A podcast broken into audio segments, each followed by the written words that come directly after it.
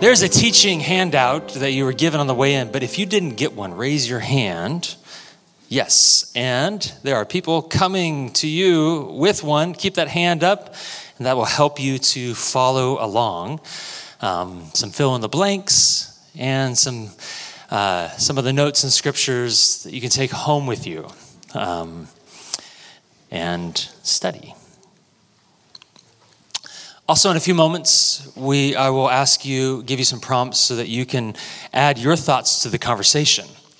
I bet already you have thoughts as we're thinking about God's will versus our will. And uh, that number's on the screen. It's also in the handout, and it will come back up here in a few moments. Yeah, we'll let you add to the conversation. Okay, let's stand and let's read together the scriptures this morning. You read the words in yellow. I'll read the words in white. Genesis 50, 18 through 20. Then his brothers also wept, fell before him, and said, We are here as your slaves. But Joseph said to them, Do not be afraid. Am I in the place of God? Even though you intended to do harm to me, God intended it for good in order to preserve a numerous people as he is doing today. James 1 13 through 15. No one, when tempted, should say, I am being tempted by God. For God cannot be tempted by evil, and he himself tempts no one. But one is tempted by one's own desire, being lured and enticed by it. Then, when that desire has conceived, it gives birth to sin. And that sin, when it is fully grown, gives birth to death. The word of the Lord. Amen. You can be seated. Today, out of the Lord's Prayer, Thy will be done on earth as it is in heaven. I was recently not selected to speak to other pastors about a topic that I have spent a lot of time developing. And I felt disappointed. And I felt as though helping other pastors growing and learning about what I had learned is a part of my purpose. And I felt undervalued. At that moment, I had a fresh experience of what it feels like when my will is not done. As I reflected on that moment, I realized that I must pray the Lord's Prayer more often. I must orient my heart to thy will, or as Donnie taught us, your will be done. Perhaps, you know, I have sat with a lot of you and talked with you over the years. And perhaps there's no greater question for the modern Christian than what is God's will for my life? What direction? What should I do next? For what purpose am I born with? And these are all uh, legitimate questions. Um, in a way, they point to the way in which we humans of the Western world are taught to perceive ourselves. In an era of machines, for example, um, machines have a specific purpose, and we might reflect on the possible output of our own lives and wonder for what outcome are we made. And it's a very popular idea. What is my purpose? How will I be productive? Um, how is what God has given me going to be utilized to make something happen in the world? And it's no wonder we think that way. Think of all the machines that we're surrounded by um, that have specific outcomes. The car that gets us from A to B, fingers crossed, the microwave that takes something that is cold and makes it hot, etc. In an era of machines, we tend to think of ourselves a bit like machines. We don't know that we do, but I think that we do. Related, also, we live in an era of mathematics. And when we ask ourselves, what do I do next? We often are thinking in a very linear fashion. Our ability to utilize mathematics to determine precise outcomes based upon precise data input, inputs leads us to think of our life connecting in that kind of way. Thinking that is heavily influenced by machines and mathematics makes God's will seem super precise and easily missed. In a way, it is true that the, the will of God or God's way is very particular.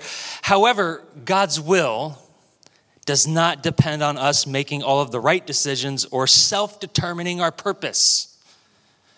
We feel this big burden that Maybe God will reveal to me my ultimate purpose, and then once I have that, I can achieve that purpose, and then I will be in God's will. Rather, the Lord's Prayer teaches us to pray, to orient our hearts, to be formed as people that want what God wants. Praying the Lord's Prayer is a part of how we are slowly slowly formed into a people who wants what he wants. A popular worship song from about 15 years ago, I love this little line of it. It prays, Break my heart for what breaks yours. When we think about God's will, when we begin to desire what He desires, we automatically begin to walk in His will. But each of us, each of us, because of the, the world that we live in, we have quite a long way to go because we interpret the world according to our will, according to our desires, according to our prejudices. I don't like everything that Richard Rohr writes, just so you know, as I put a quote from him up here, but I do like this quote from Richard Rohr. Most people do not see things as they are Rather, they see things as they are. If we do not allow God to reshape us, we will continue to see life and our decisions according to our own will. The scriptures retrain us and reform us so we begin to see with eyes of faith. God has already been stirring our faith this morning. Donnie used the word trust. That's a, that's a great word as well that He's wanting us to trust Him. So today, we briefly look at the life of Joseph, who discovered how God's will is evil, even able to turn evil towards good. And when we start to see the creative ability of God, we start to recognize ah, when we align ourselves with Him, it's very good. Okay, so some summary and of the life of Joseph, taken out of Genesis 37 through 50.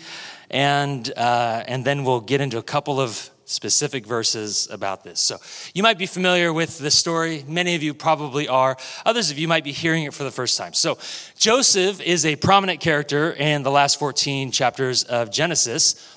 So Joseph had many brothers, and Genesis 37 tells us that uh, Joseph was his, was his father Jacob's uh, favorite son. Um, so that's who he was. And Jacob made Joseph a special tunic. Some interpreters say is a coat of many colors. You've probably heard that uh, about the coat of many colors. Danya thought that I should show Kramer up here um, with the coat of many colors on, but I, I didn't bother to do that. But, but at age 17, Joseph, probably feeling the full approval of his father, um, probably just acting like 17 year olds do, which I can say very freely because all the 17 year olds are at camp right now. he arrogantly boasted to his brothers about a dream that he had. And in that dream, his brothers, they bowed down to him. So you just imagine Joseph tells them this dream, you know. And uh, what would you feel if your arrogant brother happily told you a dream in which you bowed to him? How would you feel? Yeah, probably irritated, right? Yeah. Um, Caleb, if you did you tell your brothers these kinds of dreams? Didn't you didn't dare. That's right. Yeah. Because you know what happens with the rest of the story. Yeah, that's right. and then later, Joseph tells his brothers and his father a dream which strongly insinuated that all of them would bow down to Joseph. Um, he is certainly 17 years old. He is truly arrogant. His father rebuked him and his brother's jealousy grew. I think we understand that dynamic, right? Yeah. Our family dynamics? Yep. Well, Joseph's brothers decided to take the future into their hands. They said, Our will be done. They sold Joseph into slavery. They covered up the whole thing by lying to their father, saying that Joseph had been killed by wild animals. In this way, they created a narrative that reinforced their ideals. Their ideals? Arrogant people get what's coming to them. And we can imagine that over time, they even began to believe their own lies. It is much easier to believe that arrogant little brothers get what is coming to them at the hand of wild animals than it is to believe that God can work good despite arrogant little brothers. Now, I'm speculating here for a moment, indulge me. But as the family lie grew, we can imagine that Joseph's brothers perhaps taught their own children a lesson. You've heard about Uncle Joseph, haven't you? Arrogant dreamers get eaten by wild animals. Kids, the moral of the story God stops those who are arrogant. That's what you learned, the moral of the story. That's right. Don't you dare tell your brothers that sort of thing. However, Unbeknownst to his brothers, Joseph finds favor with his master, and then through an extraordinary set of events, he finds himself as Pharaoh's right hand man. And wouldn't you know it, as a result of a famine, Joseph's brothers travel to Egypt to beg for food. They do indeed bow before Joseph, who has managed to create a vast storehouse of grain that will feed much of the known world during the famine. The brothers don't recognize Joseph, but he recognizes them. And in one of the most moving scenes in Scripture, Joseph reveals himself to his brothers, weeping. In Genesis, we, as we read this, we imagine the shock of his brothers. But Joseph has learned something about the will of God. And in two scriptures, we see what he has learned he says to his brothers, Now do not be grieved or angry with yourselves because you sold me here, for God sent me before you to preserve life.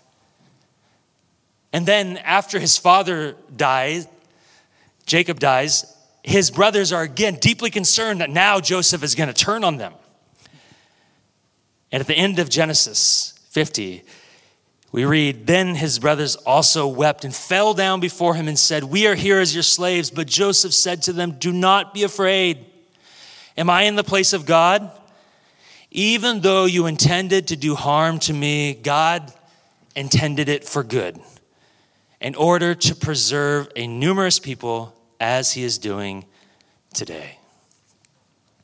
What you intended for evil, God was able to turn for good.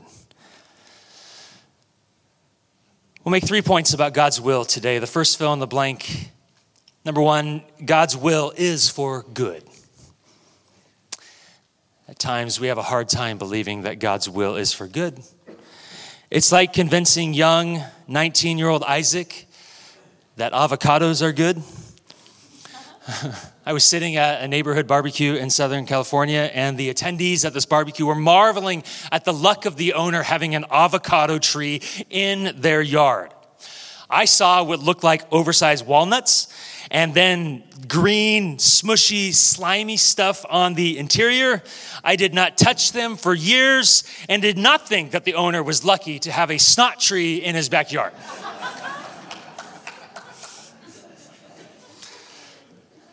But now I have discovered avocados convince me that God is good. he has made avocados. And perhaps their rough exterior and their oversized seed and their green, smushy goodness can forever remind me that I am not innately familiar with what is good and what is good for me. Because avocados are a superfood, after all. We do not know what is good. We do not innately understand it all. We must learn. The scriptures, they guide us. In Exodus, God is revealing himself.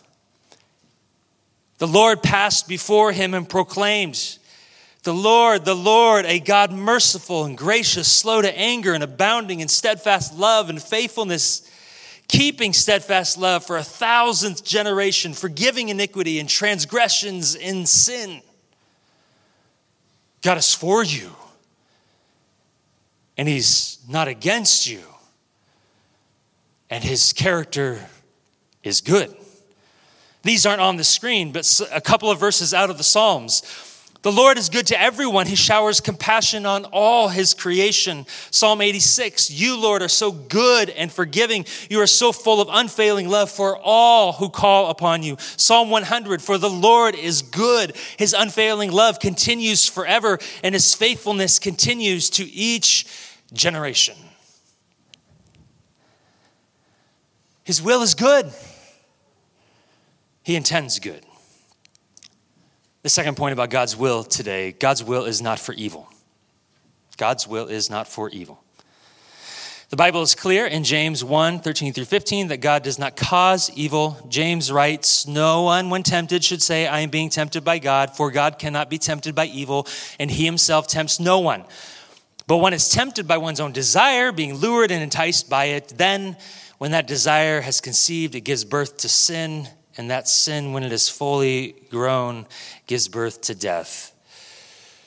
Tim Keller comments on this passage. He says, God does not cause evil, but he does allow it as a part of the mystery of his plan and purpose. The passage makes it clear that God doesn't cause evil, but rather allows us to be tempted by our own desires. Now, why does God allow this temptation? Tim Keller elaborates further, and we've talked about this before. The Bible's answer is that God allows evil to exist because of human freedom. He has given us the power to choose and act freely, but this also means that we can use that freedom to do evil. And by the way, if you are walking through suffering in your life, his great book, Walking with God Through Pain and Suffering, is very helpful, and that's where that quote comes from.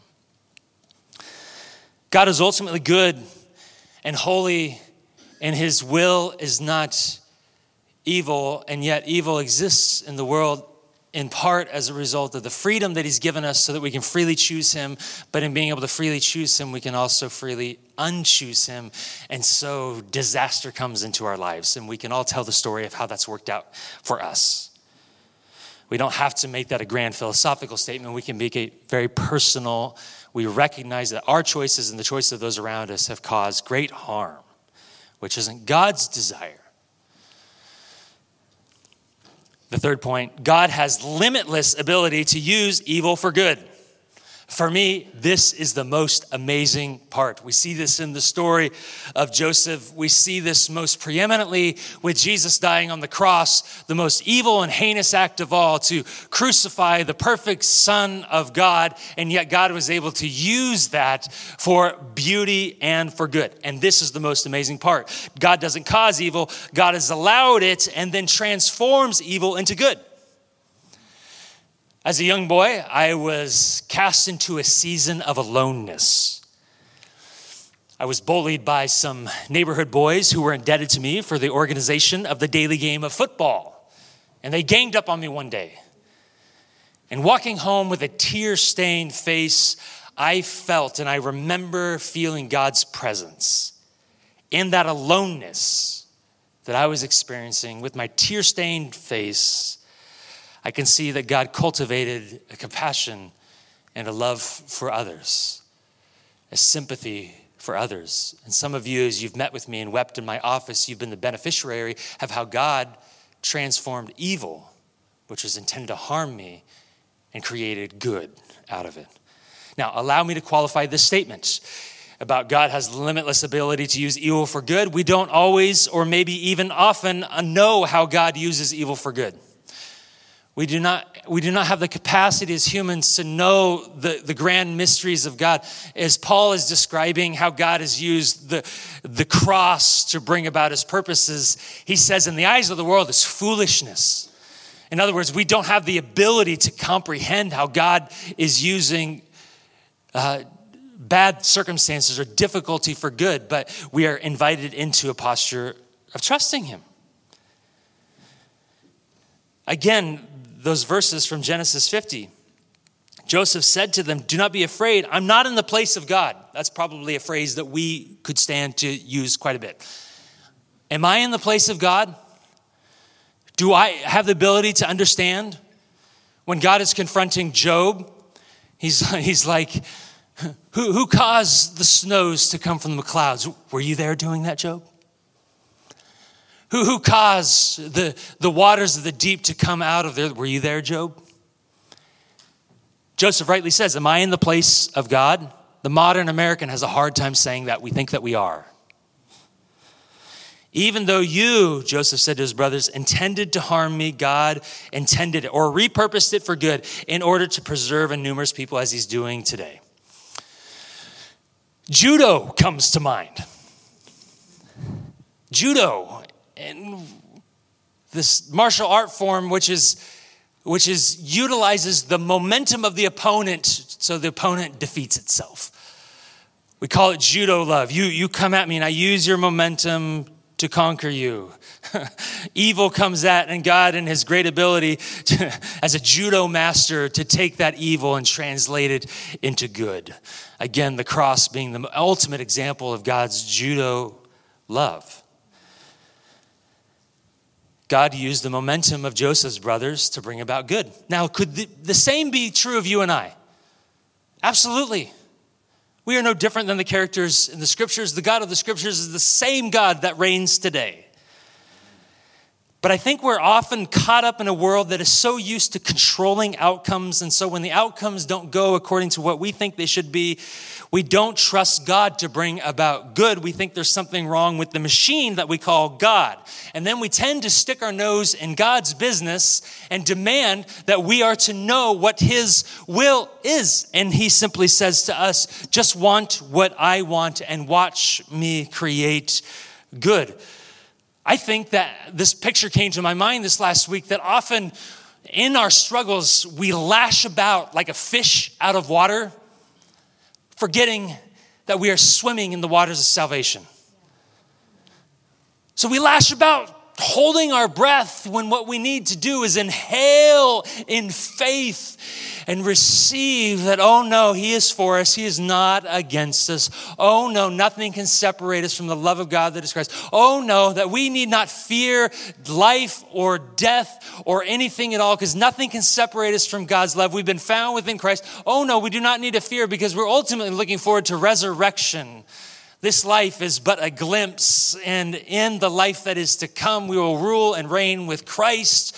We are living for and in the context of eternity, and so we should allow our lives to be a testament of that trust. Our lives are not a testament when we just think that everything has gone well for us, and that's the only testimony that we can give to the world. But rather, what we have to give to the world is what the world is intended for evil, what my family has intended for evil, what this life life as intended for evil, my own evil actions. Oh my goodness, the grace of God knows no bounds, and He's able to translate all of that into goodness. Watch my God work. The same God of Joseph is the same God of Jesus on the cross, is the same God who gives the Spirit to empower us, to remind us of His goodness, to bring us back to Him, so that we say over and again, Your will be done, because the world is safe in your hands.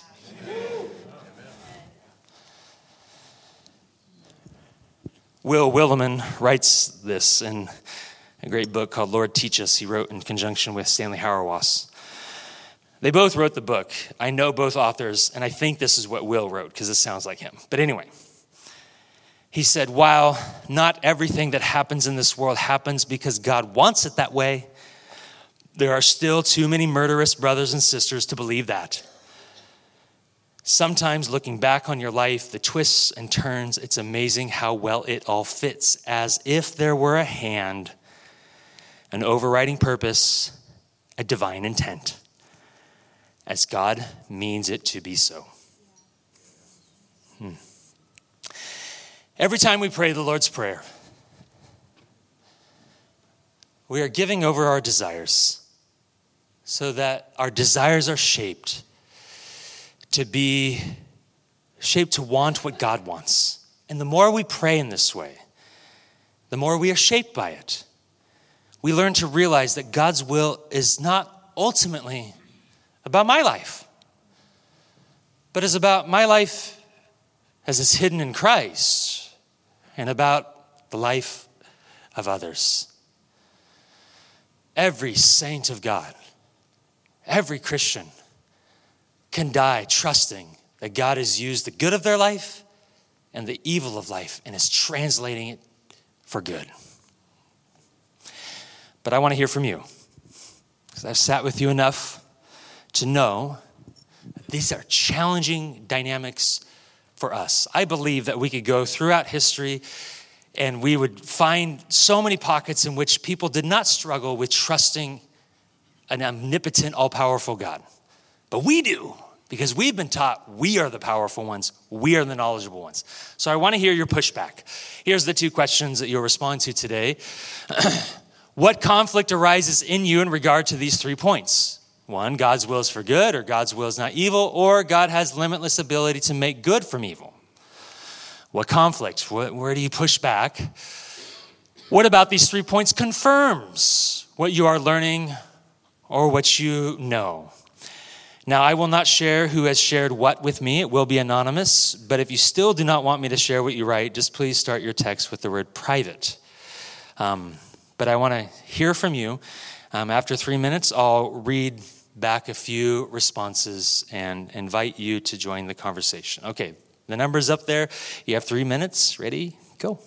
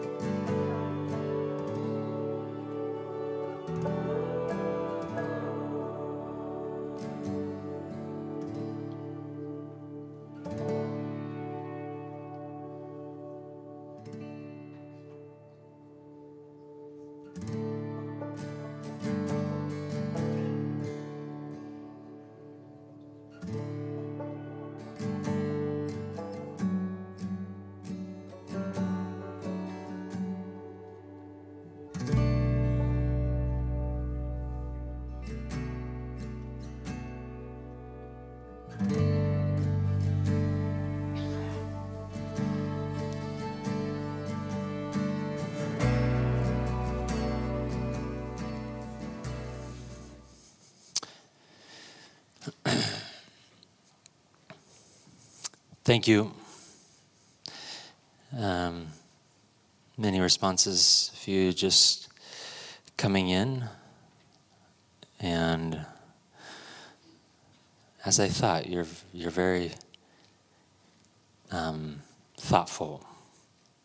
So thank you. I'm going to read a few conflicts. And uh, now, as you, as you hear what people are either struggling with or what they're saying, um, this is just an opportunity to see what God's Spirit is sparking among us. And it might affirm something. You might hear things that you don't agree with, and that's, that's totally fine. Um, so don't, I hope you're not threatened by that. All right. Start off with a really big one conflict. It's hard to understand when, when evil happens not based on another's free will, but simply a tragedy, such as a three year old child dying of cancer. And I know we have these kinds of stories right in our midst, and for some of you, this is very particular. And I would not dare to try to explain all that away at all. It's a, it's a, it's a really important question.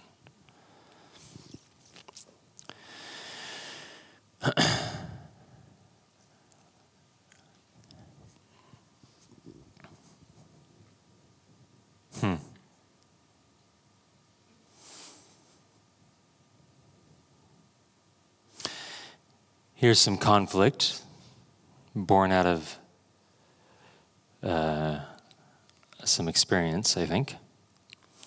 Here's conflict. One thing I have experienced and witnessed is how the Christian community can use the phrase, God's will is for good, in a way that gaslights the experience of suffering that someone is experiencing. Yeah.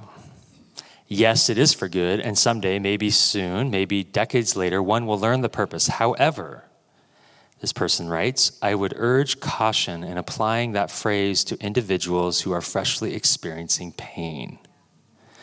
It minimizes their experience and can make some, that someone not feel heard or seen for what they're going through. That's good pastoral wisdom right there. Yep. That's really good. Here's another conflict. It's hard to keep positive or know that God's will is good when there have been so many trials in our family, so much hurt and betrayal by my own blood. Oh, absolutely. Yeah. Thank you. Hmm. Here's a question Why is it that healing takes so long or may never happen on this side? And if it doesn't happen, how can that be good? Yeah. It's a great question. I'm going to come, come back to some of these things. So, um,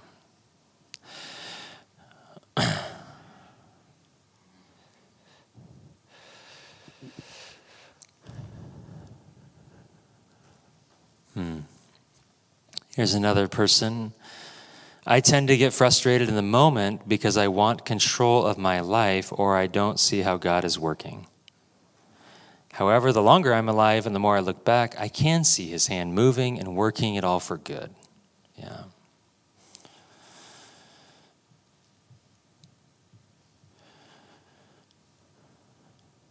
Hmm. Okay. A final conflict. Ending on a lighter note here. I'm going to read this because maybe we need some levity. Conflict. God's will is always good, and yet the 49ers lost both of their quarterbacks to injury, and no good comes from the Eagles going to the Super Bowl.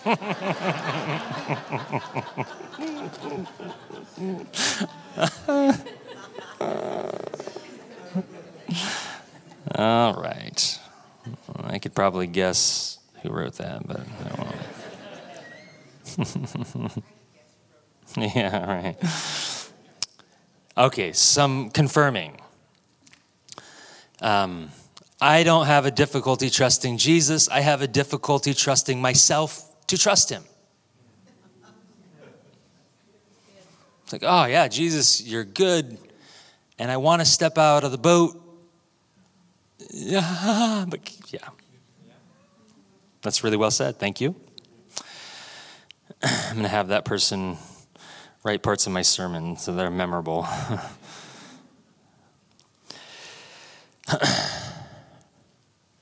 hmm. Pain and suffering, injustices are experienced when we are in God's will. As we draw in an intimate love relationship with Him, He will let us perceive in the Spirit His kind sovereignty and His workings that will come to pass in His time, despite all the contrary present circumstances. Oh, good. Hmm. This person said, if you were to ask me this question 15 years ago, I would have a lot to say about conflicting with it, like trusting that God's will is good. But I have seen God make a good work out of the evil in my life. He brought me back to Him at my lowest time, going through a divorce and at the same time watching my parents get divorced. I was at rock bottom. He lifted me up and has provided so much good and through uh, so much good through that very dark time. God doesn't cause evil, but He absolutely can make good from evil when we give it to Him. That's well said. Another one, uh, similar. Divorced parents, abusive stepdad, all brought me to a saving knowledge of Jesus Christ. God using evil for good, a confirming point.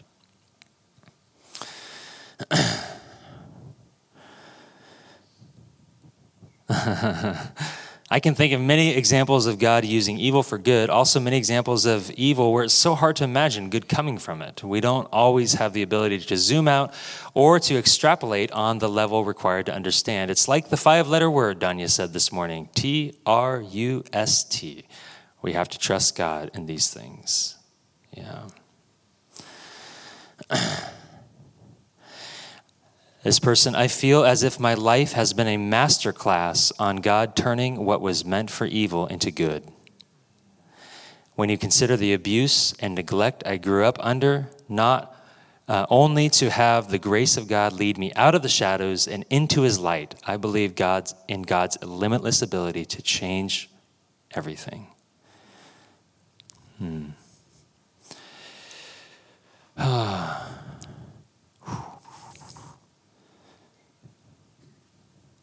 Hmm. Yes. Okay. Uh, there's a, there's several more. If I didn't read yours, I'm not ignoring you. It's just um, yeah. Hmm. Somebody wrote a clarifying point. They said, Perhaps this is too fine of a point, but I think God uses man's evil situations or intentions for good rather than makes good from evil. Yeah, I can see the point that is being made there. Okay, all right.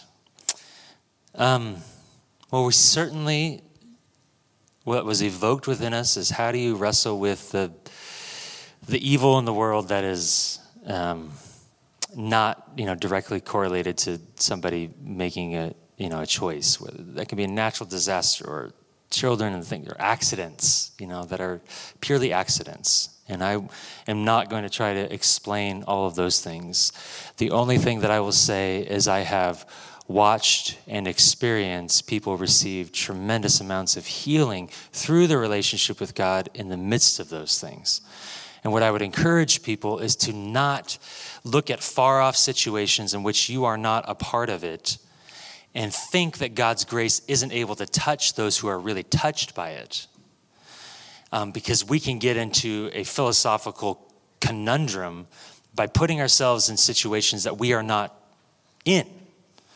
What I remind Donnie and I say to each other regularly is whatever we go through, God's grace will be there. And if we're trying to imagine on behalf of somebody else God's grace being there or not, we, it, we don't, that's not our situation. Um, but I, I have listened to people walk through that. Also, you know, a couple of people brought up the idea of God healing in the midst of, you know, um, healing not happening in this reality. And the question, very good question, how can that be good?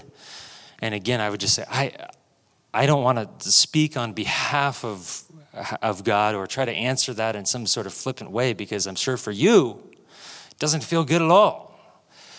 Um, but I would come back to, you know, uh,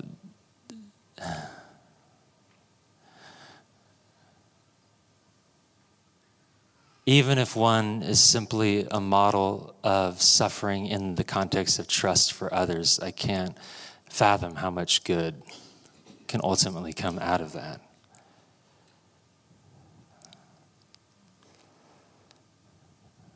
Seeds being planted for people that are maybe only ready to believe God if God does everything they want, or rather seeing somebody with trust and faith when it's not going the way that you want.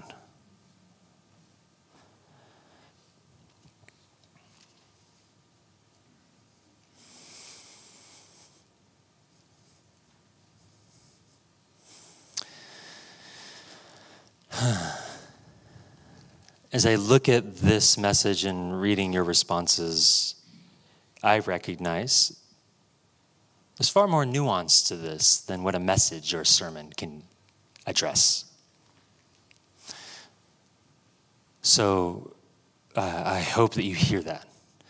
Additionally, I hope you hear that we live in an era in which it is terribly difficult to trust God because we, we, we trust ourselves so much. You know, that scripture, trust in the Lord with all of your heart, lean not on your own understanding.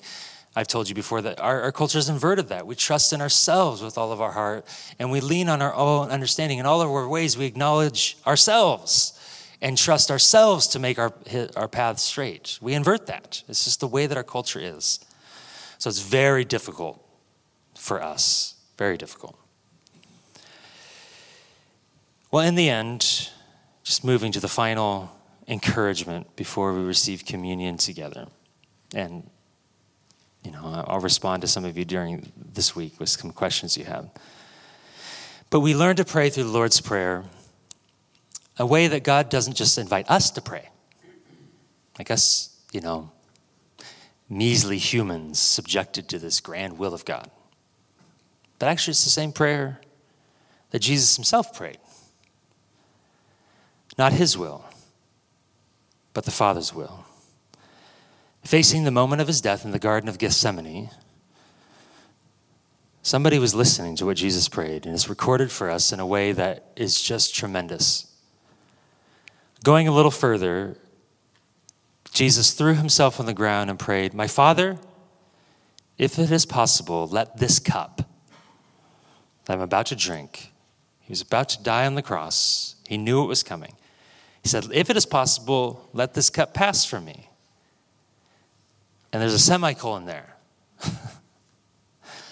we don't know how long it took for Jesus to finish the sentence. But the scriptures say he was sweating great drops of blood, the stress of giving himself over. And he said, Yet, not what I want, but what you want. Or said in other translations, Not my will but your will be done. So, Jesus, who was tempted and tried, like any of us, and yet continued to make the right choices, gives us the model. He doesn't just say to us cavalierly, just pray God's will be done. But he himself was the ultimate example for us, saying, I entrust myself, in my death, be glorified. So, certainly, we can say with our whole lives, in my life or in my death, be glorified. Your will and not mine be done. In the Latin, it was common for churches down through the ages to say to each other regularly, Deo volente, which means as God allows. And it used to be that church signs, like advertising there when they would meet, There'd be a little DV. Maybe you've seen that before. That means we're going to be here at 10 o'clock on Sunday, God willing, as God allows. DV, Deo Volente. And so our lives, as we learn to pray this prayer, is simply not my will, but yours be done. Your will, which is good. You who are working all these things together, I trust you. I trust you. And I even submit my biggest questions to you. Your will be done. It's a courageous prayer, isn't it? Isn't it just audacious of God to ask us to pray that way? We have a list of questions. God's able to hear those, but ultimately, He's God, and we are not.